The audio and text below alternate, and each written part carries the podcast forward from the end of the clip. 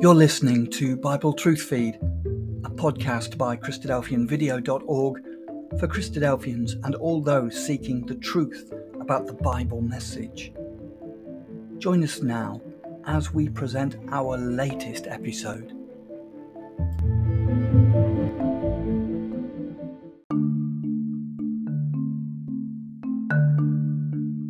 The strong man and the spoiling of his house, taken from Luke chapter 11. Hello, and welcome to Bible Truth Feed, a podcast by Christadelphian Video. Now, this parable is explained by Brother Roger Lewis. The parable is explained and verified by carefully comparing with other Bible references. It portends the ultimate victory of the conqueror who triumphed over the strong man of sin. The wonder of God's provision is in providing a Saviour who showed us how to conquer by absorbing the mind of Christ. We're going to look this evening at this little parable in Luke chapter 11, which we might describe as the binding of the strong man and the spoiling of his house. Now, that parable is found in all three of the synoptic gospels. And at first sight, it seems to be the same parable.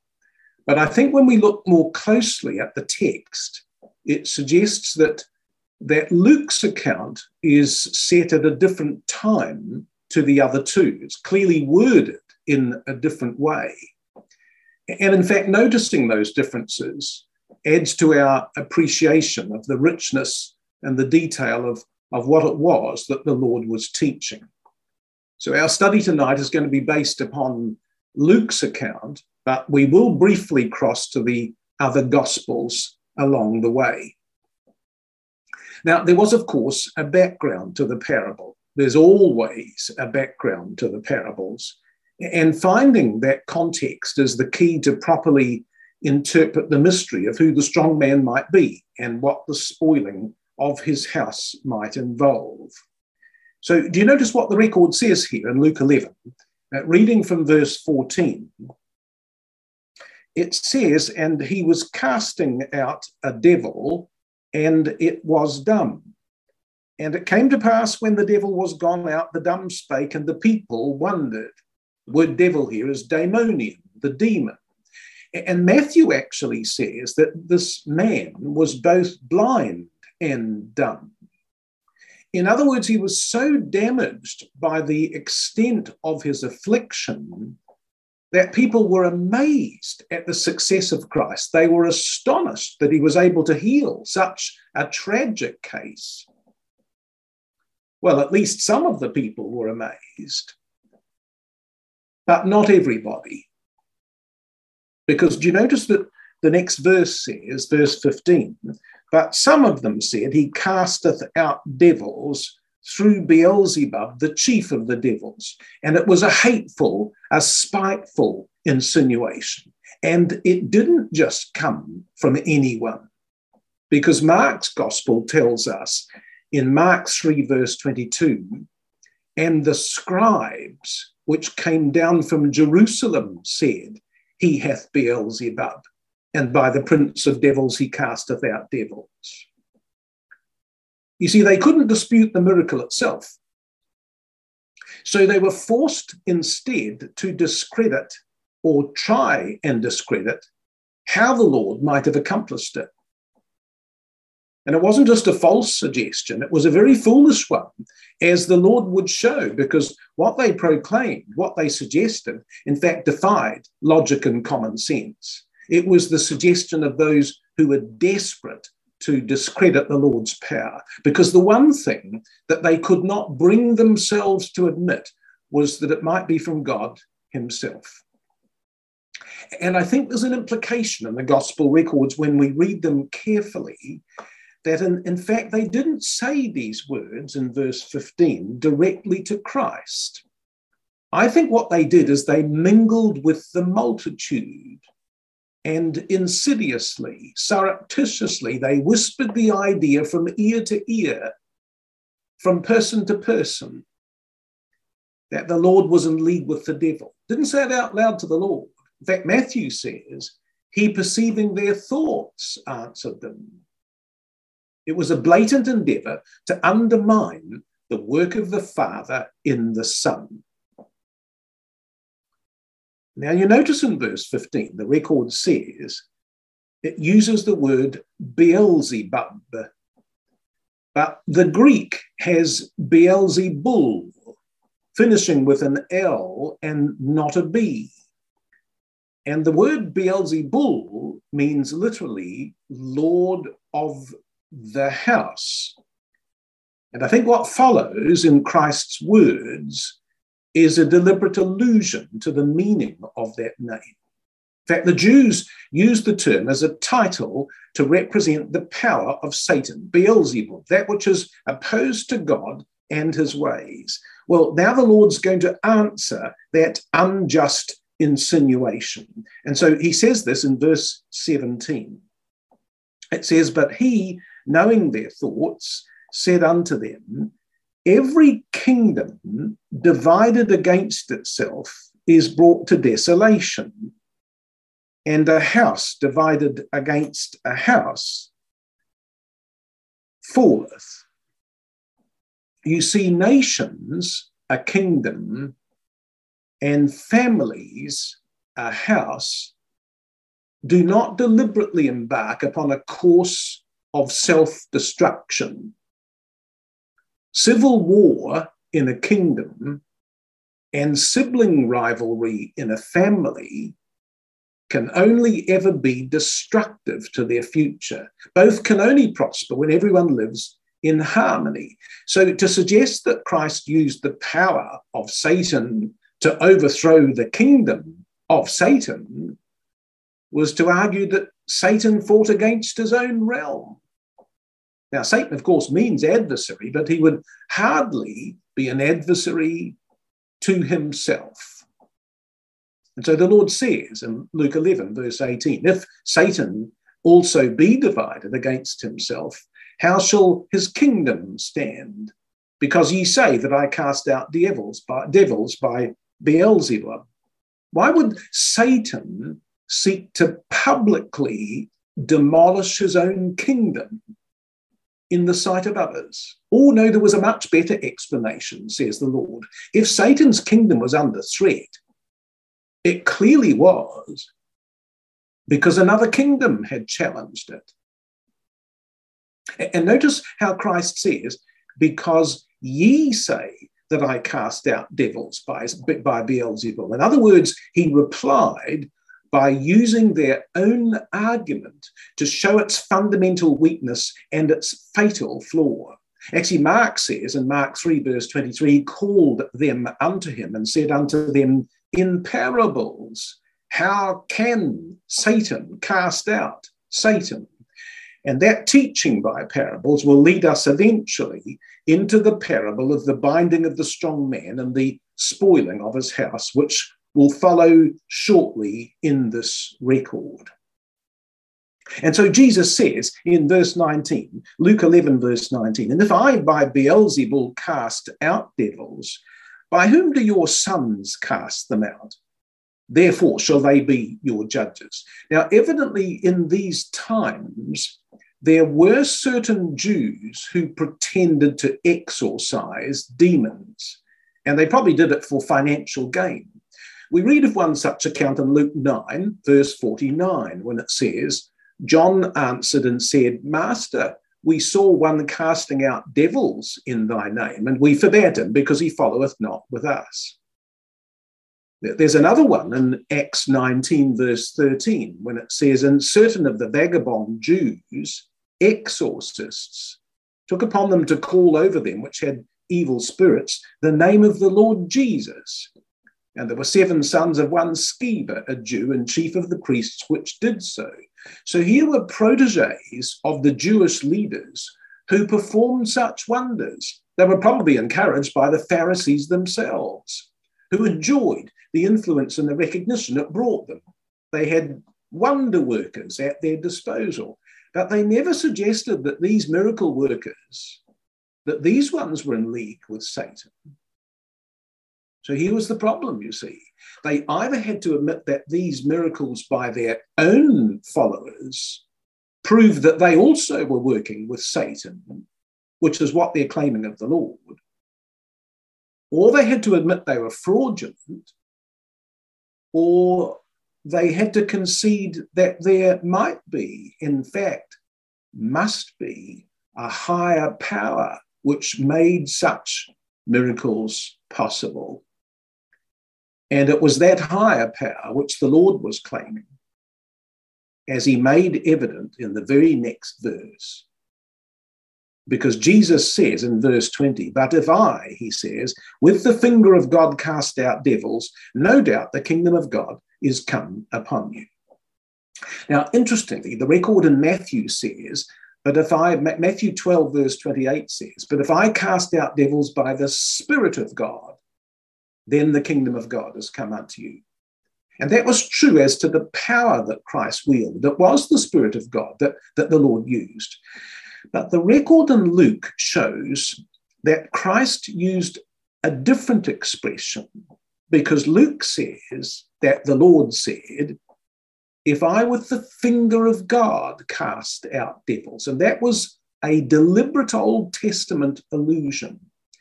You see, in the days of Moses, the magicians of Egypt tried to copy his plagues. But when it came to the plague of the lice, they couldn't. They found it impossible to duplicate. And they confessed their inability to do the same thing. And, and these were the words they used to confess their inability to copy Moses. Exodus 8, verse 19. It's in your margin, it says, Then the magicians said unto Pharaoh, This is the finger of God. In other words, they acknowledged that this miracle was beyond human power to perform, that it could only be accounted for on the basis of divine intervention. And it was this phrase that Christ would use in his answer to the scribes in Luke chapter 11. What a splendid passage for the Lord to allude to in his response to those who could only pretend to copy his works of healing. So, what then did his miraculous, his own miraculous cures indicate? Well, he says so at the end of verse 20. He says, If I, with the finger of God, cast out devils, no doubt the kingdom of God is come upon you. So, what did the Lord mean when he said that, brothers and sisters? In what way could he say that by this means the kingdom of God had come upon them? Well, I, suggest that the answer is that in Luke's gospel, particularly in Luke's gospel, the term kingdom of God is often a reference to Christ himself. Let's just come back and look at just two or three of those, just to establish that connection.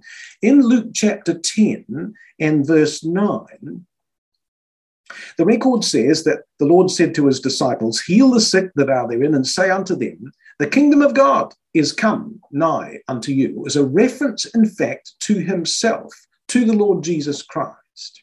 Here in, in Luke 11, we're going to have the same thing. Verse 20 if I, if I perform miracles, the kingdom of God has come upon you. Uh, that, that is a reference to the manifestation of Jesus Christ in their midst. Luke chapter 17 says in verses 20 and 21 and when he was demanded of the Pharisees when the kingdom of God should come, he answered and said, The kingdom of God cometh not with observation, neither shall they say, Lo here or lo there. For behold, the kingdom of God is among you, he says. Right now, it was among them because he himself was there. Luke 17, verses 20 and 21. And in Luke chapter 21 and verse 31, the record will say, So likewise, when you see these things come to pass, Know ye that the kingdom of God is nigh at hand. And right there and right now, the royal majesty of the kingdom was in their midst, brothers and sisters, in the form of our Lord Jesus Christ himself. And the cures that Christ effected were but a taste of the powers that he would command in the kingdom age itself. The reality of the kingdom of God had come upon them in the form of its king. The challenge was would they recognize it and bow before him? Actually, notice what it does say in Luke 11, verse 20, just reading that last phrase a little more carefully. He says, If I have done such things by the finger of God, then no doubt the kingdom of God is come upon you. But that little phrase, come upon you, ephasin ephimus, means literally to come before, to arrive ahead it's the same word in the first of Thessalonians chapter 4, verse 15, when it says that, that we which, which are uh, here and now will not prevent, not go before those who are asleep in Christ. So this was a, a special warning, you see, to the Jewish people. Theirs was the first opportunity to submit to the king. It's come before you, ahead of everyone else. But there would be others to follow from the Gentiles who might be more prompt in their response to acknowledge the king than the Jews themselves. And herein lay the challenge of Christ. And now, finally, in Luke's gospel, we will come to the parable of the strong man and his house. But before we examine Luke's account, we need to read what the other synoptics record in the wording of this particular parable. And we're going to take the synoptic record from Mark's account in Mark chapter 3. So come back with me, if you would, to Mark chapter 3, and let's just see Mark's record now, similar to Matthew's, in terms of what they say about the parable of the strong man. So here it is in Mark chapter 3, and reading from verse 27. The record says, No man can enter into a strong man's house and spoil his goods, except he will first bind the strong man, and then he will spoil his house. Now, do you notice something interesting to notice here, brothers and sisters, is that this parable is not quite what it seems. You see, this is not a parable about the plunder of theft it's a parable about the spoils of war. You see, the thief broke into steal in the night while the householder lay asleep. But the conqueror defeated his opponent in the day and then took goods which were the spoils of victory. You see, the strong man in this parable was wide awake when the invader came. He stood ready to repel him, he stood ready to safeguard what was his. No house of a strong man could ever be robbed unless the strong man had first been beaten in contest and tied up tight. Now, of course, the strong man in the parable is symbolic who ultimately had the ability to hold all humankind in thrall? Who ruled as master, commanding the absolute obedience of all his subjects? Who finally possessed the power of death? There could be only one answer. This was sin, King Sin, the princely power of King Sin, personified here as the strong man of the parable. And if that was so, and the king's sin were the strong man, then the goods in the strong man's house were actually people. People bound by the grip of sickness, people bound by their bias towards sin, and people finally bound by death in the grave. Now, the point of the Lord's parable was that his miracles of healing proved that he'd already taken some of the goods from the strong man's house. And he could only have done so if he had the power to bind the strong man. His healings were the proof. It was an irrefutable claim. And what's interesting is that this parable of Christ, we believe, had an Old Testament background where the ideas of the binding of the strong man and the spoiling of his house were both to be found. So if you come back to the Old Testament record for a moment, to Isaiah chapter 49, we suggest that this was the passage that the Lord was using as the basis for this parable Uh, in Luke chapter 11 and in the other synoptic records. Because in Isaiah 49 and reading verse 24, we, we come across these words. It says there, Shall the prey be taken from the mighty, or the lawful captive delivered? But the Hebrew word for prey here, malkoach, is the Old Testament equivalent for the New Testament word spoil, diarpazo.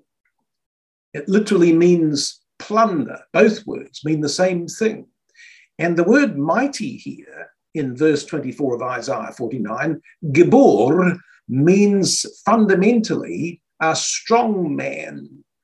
And now suddenly the illusion is clearer. In effect, what the prophet cries in Isaiah 49, verse 24 is Shall the spoil be taken from the strong man?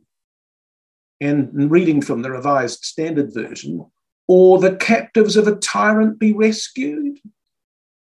And here's the very basis, we suggest, of the Lord's parable, which we're looking at in the Gospels. And the prophet gave the answer to his question in the very next verse when he said these words in Isaiah 49, verse 25 but thus saith Yahweh, even the captives of the mighty shall be taken away, and the prey of the terrible shall be delivered. For I will contend with him that contendeth with thee, and I will save thy children.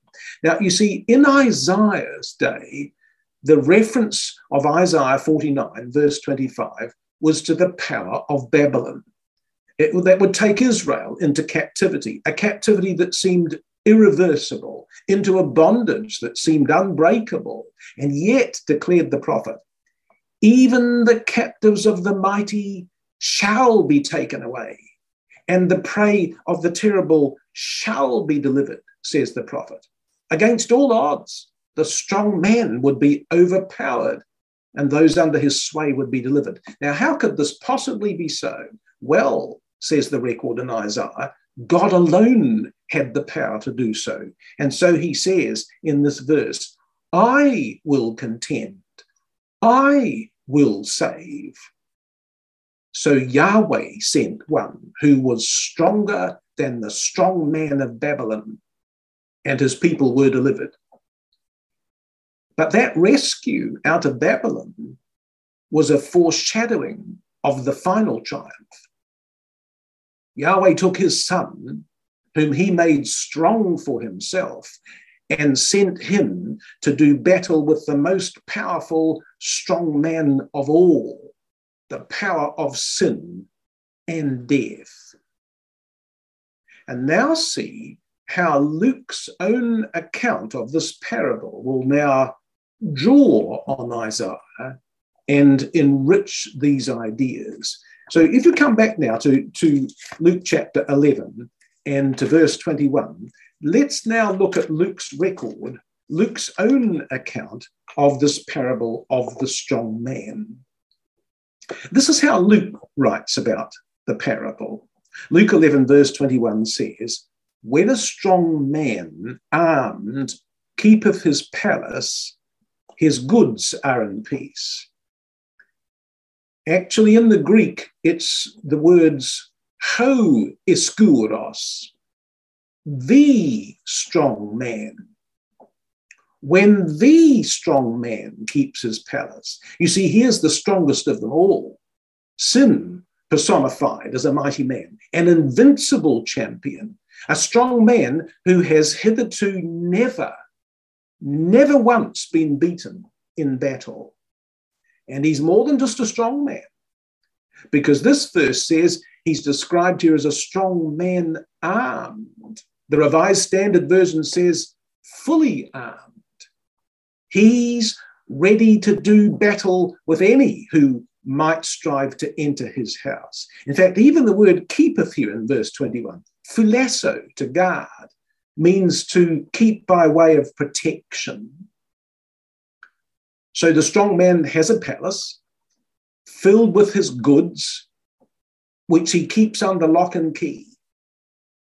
And so secure is his palace, so strong the guard, that his goods are safe and secure, which is probably what the word peace really means in this place. But in reality, for those trapped within his palace, it felt more like the bondage of a prison house. And then verse 22 says, But when a stronger than he shall come upon him. Now, what a marvelous expression, brothers and sisters. When a stronger than he shall come. Do you know the world had waited for this man from the days of the Garden of Eden. Sin entered the world and immediately held all within its grip and kept all under its guard. There was no way out of the strong man's palace until our Lord came. And what he did was to prove that he was stronger than the strong man. In fact, this is how it's described that contest in Hebrews chapter 2, which we shan't turn up, but Hebrews 2, verses 14 and 15 says, For as much then as the children are partakers of flesh and blood, he also himself likewise took part of the same, that through death he might destroy, Weymouth says, render powerless. Rotherham says that he might paralyze him that had the power of death, that is the devil, and deliver them, release them, free them, who through fear of death were all their lifetime subject to bondage. Do you think the world had waited for this man, brothers and sisters? We'd all waited for him. And because he was stronger, he overcame the strong man and reached right into his palace to spoil his goods. In fact, the verse says in Luke 11, verse 21, verse 22, when a stronger than he shall come upon him, he shall overcome him. And the word overcome, nikeo, means, of course, to conquer and prevail. And that's exactly what our Lord did. John 16, verse 33 says, In the world ye shall have tribulation, but be of good cheer. I have overcome the world. In Revelation 3, verse 21, it says, To him that overcometh will I grant to sit with me in my throne, even as I overcame and am set down with my Father in his throne. You see, this is what the Lord had come to do. His great mission was to overcome the strong man in his own house and, and to take something from him, as the verse goes on to say, verse 22 not only shall he overcome him, but he will take from him all his armor wherein he trusteth. Now, it's interesting that that word armor in the Greek is the word panoplia. It literally means full armor. It's the word used, incidentally, in Ephesians 6, verse 11 and verse 13, where it's translated whole armor.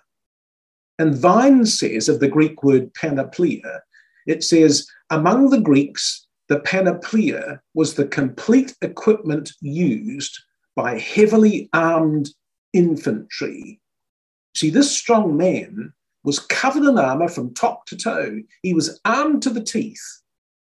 And yet, he'd been defeated. And the proof of his defeat was that all that armor wherein he trusted had been taken by another, the stronger than he. Now, that is a Bible echo, isn't it, brothers and sisters, that reminds us. Don't you think of, of another time and another circumstance when a man took the armor of he whom he had defeated. Now, whereabouts is that in the record? It's in the first of Samuel, chapter 17. Come back to the battle of David and Goliath and, and just notice how beautifully the record of, of David's conquest of Goliath is clearly one of the Old Testament passages that our Lord must have had in mind as he gave the parable of the strong man in Luke chapter 11. So the record says, and perhaps reading uh, 1st of Samuel 17, verse 50 for connection, it says there, so David prevailed over the Philistine with a sling and with a stone, and smote the Philistine and slew him. But there was no sword in the hand of David, Therefore, David ran and stood upon the Philistine and took his sword, took his sword, and drew it out of the sheath thereof, and slew him, and cut off his head therewith. And when the Philistines saw their champion was dead, they fled. So, how was David introduced to the nation of Israel? And the answer is why is the man who was stronger than the strong man? And able to bind him. And when David did that, the effect upon his own people was absolutely electric. You see, they saw that the champion of the flesh, the Gabor, the strong man, was utterly defeated. And in that moment, they were transformed from those gripped by the despair of facing inevitable bondage to those who now were contemplating freedom from their oppressor. And that's what Samuel goes on to say. Verse 52 of 1st of Samuel 17 says, The men of Israel and of Judah arose and shouted and pursued the Philistines until thou come to the valley and to the gates of Ekron, and the wounded of the Philistines fell down by the way to Shaaraim, even unto Gath and unto Ekron. And suddenly the whole nation was emboldened to fight with their hero David, whose example inspired them. In fact, verse 53 says, The children of Israel returned from chasing after the Philistines and they spoiled their tents you know, you, you could rightly and justly uh, understand that David might have claimed the spoils of war that day as rightfully his, don't you think? To the victor, the spoils. After all, it was he who had slain the strong man. And yet, the record says in Samuel that David was content on that day not to take all to himself but to share the spoils of victory with the people. They spoiled their tents, says the record. But do you notice what David did claim? He wanted two things for himself. And so we're told in verse 54 David took the head of the Philistine and brought it to Jerusalem he took the head of the strong man and buried it in the city where the final victory against sin would be fought and won. The skull of Goliath probably came to rest at Golgotha, the place of the skull. You see, David recognized that his victory over the giant was a foreshadowing of the battle that the Lord would win against the strong man of sin in that very place. But verse 54 also says, Did you notice? And he put his armor in his tent. He took Goliath's armor, all six pieces of it, and placed it in his tent as the proof of his victory. It was the armor wherein Goliath had trusted, but it failed to deliver him from David's stone. Now, here surely was the very scripture that Christ had in mind, and how encouraged he must have been by David's marvelous victory against all the odds. In fact, Christ, when he made quotation from this episode, said, This is what Luke says when a stronger than he shall come upon him and overcome him, he taketh from him all his armor wherein he trusteth. Oh, yes, brothers and sisters, I think the Lord had David's story in mind, don't you think? So he was a champion just like David, who was prepared to share the rewards of his victory, because the Lord went on to say, He taketh from him all his armor and divideth his spoils. And I wonder whether the Lord had another Old Testament passage in mind, and a famous one at that, when he added those words, and divideth the spoils. Now, where's that from, brothers and sisters?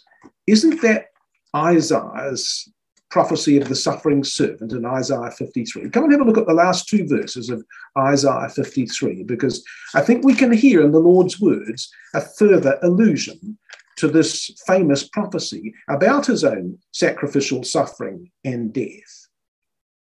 Now, here's what it says in Isaiah 53, verses 11 and 12 He shall see of the travail of his soul and shall be satisfied. By his knowledge shall my righteous servant justify many, for he shall bear their iniquities. Therefore will I divide him a portion with the great, and he shall divide the spoil with the strong because he's poured out his soul unto death, and he was numbered with the transgressors, and he bare the sin of many and made intercession for the transgressors. You see, it's such an astonishing end to the prophecy of Isaiah 53, isn't it, brothers and sisters? It's all about submission and suffering, about sorrow and death, and yet suddenly the chapter ends with the victory march of the triumphant warrior who shares the spoils of his amazing victory with those who are associated with him, the many who, marching in his strength, have associated with him in the battle, just as the Israelites did with David in his day. And it's this phrase out of Isaiah 53 he shall divide the spoil that's woven into Luke's account of the binding of the strong man and the spoiling of his house. That's how Luke will conclude the parable when he says in Luke 11, verse 22, He taketh from him all his armor wherein he trusteth, and divideth his spoils. But, but now come back to Luke's gospel and see how he draws the final exhortation out of this story for the purposes of the Lord's hearers in the Lord's own time. Back in Luke chapter 11, we read these words, and I think they're absolutely connected with the parable. The parable seems to finish in Luke 11, verse 22, but not quite so, I think, because in Luke 11, verse 23, the Lord then said, He that is not with me is against me, and he that gathereth not with me scattereth. Now, these words are taken from Brother John Carter's book, Parables of the Messiah, in his brief comments on this parable in pages 81 and 82. Brother Carter put it this way in commenting on this verse, he that's not with me is against me, and he that gathereth not with me scattereth. Brother Carter said, Sin was strong, but not invincible. There was a stronger than he who could bind him as a captive and liberate his captives. The power of Jesus to do it was shown in the removal by him then and there of the effects of Satan's power over the demoniac. But since the work of Jesus is thus seen to be related to the conflict of sin and righteousness in the world, men are not allowed to be neutrals. To espouse the cause of righteousness is a duty. Neutrality is a help to the enemy. The Pharisees accused Jesus of alliance with Satan his rejoinder is a warning. Jesus clearly was in opposition to Satan since he had destroyed Satan's works. If the Pharisees were not with Jesus, they must be on Satan's side. It was a terrible counterthrust, says Brother Carter. You see, the Lord had already proved that he was stronger than Satan and opposed him. But now, what the Lord is really saying in verse 23 is if you're not on my side, then you're on Satan's side, was the blunt answer of Christ.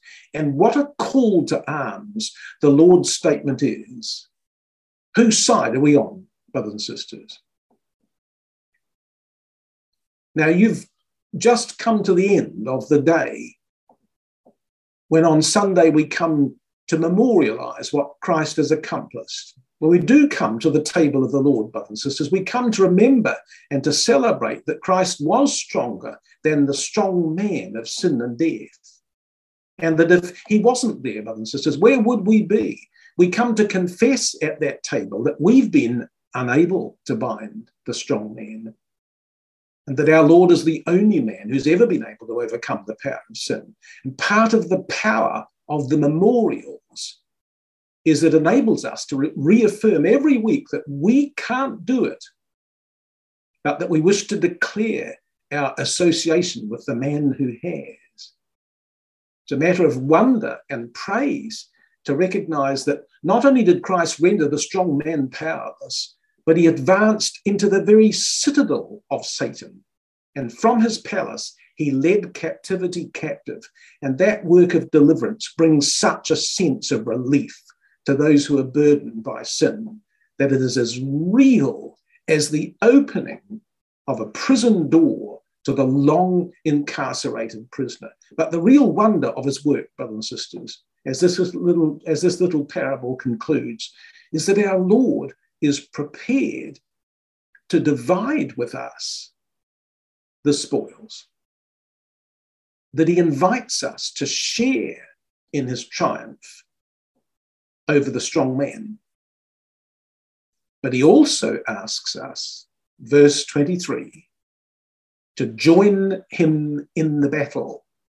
He will only divide the spoils with those who have followed him in the way. So, how do we do that? How do we honor what our Lord has achieved? You see, we will never bind the strong man in the way that Christ did. It's important that we recognize that his work was unique. He was God's special strong one. He was endowed with gifts, he was imbued with powers that no other man or woman would ever have. It was done once and for all time in the work of Christ. But what he did is set an example for us to follow so that his sacrifice is one of representation and not substitution. We honor Christ, brothers and sisters, by trying to understand how he bound the strong man and then seeking to emulate him despite our lesser powers. So the question is as we move from the parable to the practical, how did Christ bind the strong man, the power of the diabolos, in his own life?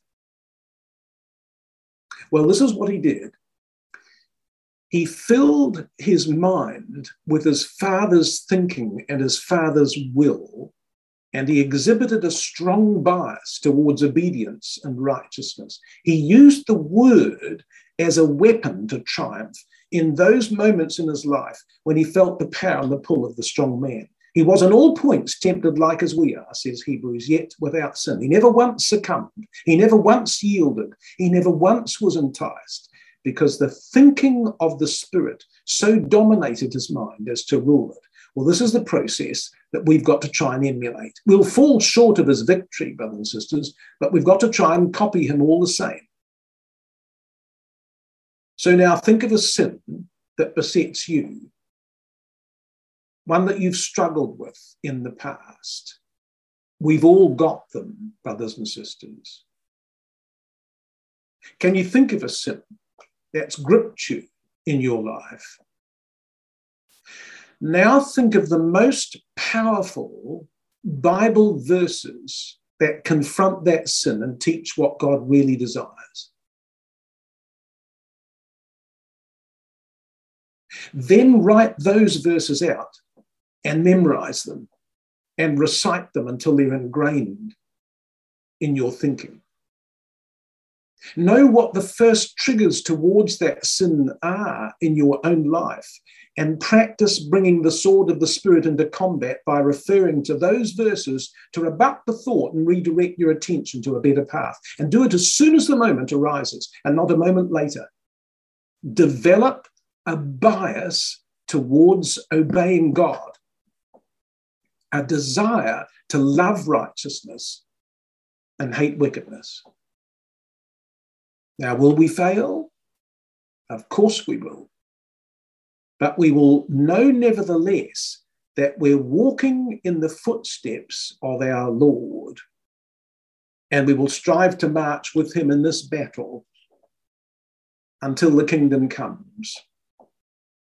How much better will the kingdom age be when the strong one of God will reign and sin will be so greatly diminished that godliness can flourish? Christ invites us, by the way, to join us in that work in the age to come, to be with him.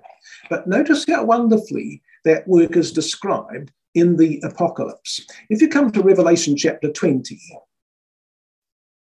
we're told this in Revelation chapter 20, and, and suddenly there's just one little phrase that, that jumps out of the narrative that reminds us of the story of our parable this evening. Revelation chapter 20 says in verse 1 And I saw an angel coming down from heaven, having the key of the bottomless pit and a great chain in his hand. And he laid, laid hold on the dragon, that old serpent, which is the devil and Satan, and bound him a thousand years, and cast him into the bottomless pit, and shut him up, and set a seal upon him that he should deceive the nations no more, till the thousand years should be fulfilled. So, the work of the saints in the kingdom will be to assist Christ in restricting and subduing the power of sin.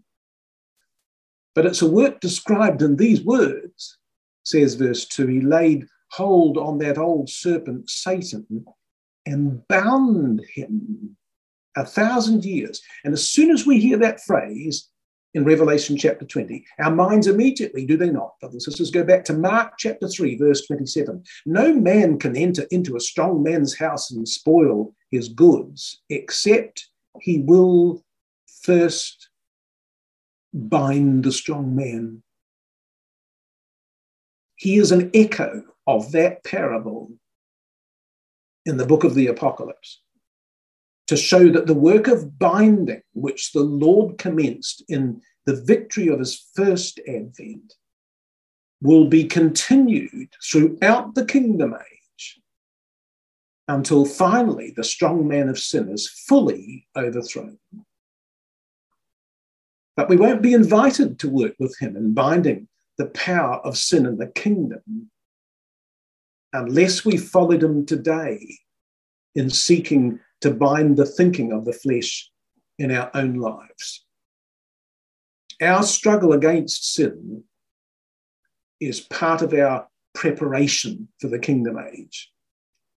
But the promise of the word is that we can accomplish in Christ what we cannot accomplish in our own strength. How thankful we should be, brothers and sisters, for the wisdom of the word and for the teaching of our Lord Jesus Christ in such a powerful and memorable parable as this one of the binding of the strong man and the spoiling of his house.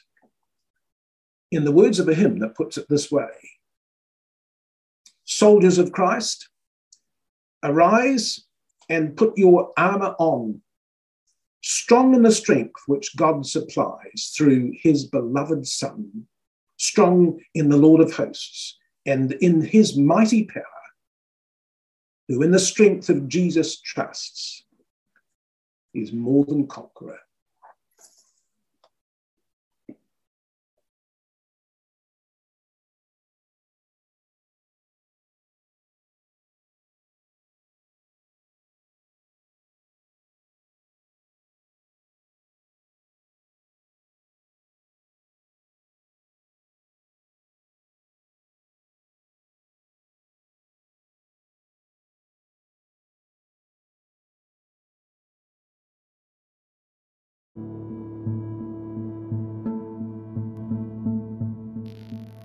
Thank you for joining us. We hope you found the episode helpful. Don't forget, most of these episodes are also available as videos on our video channel, cdvideo.org. So head over and take a look. If you have any comments or questions or suggestions, please get in touch or leave us a voice message. We love to hear your feedback. You can email us at btf at cdvideo.org. If you enjoyed the episode, then please share it with others. Until next time, may God bless you in your studies and your walk towards God's kingdom. Amen.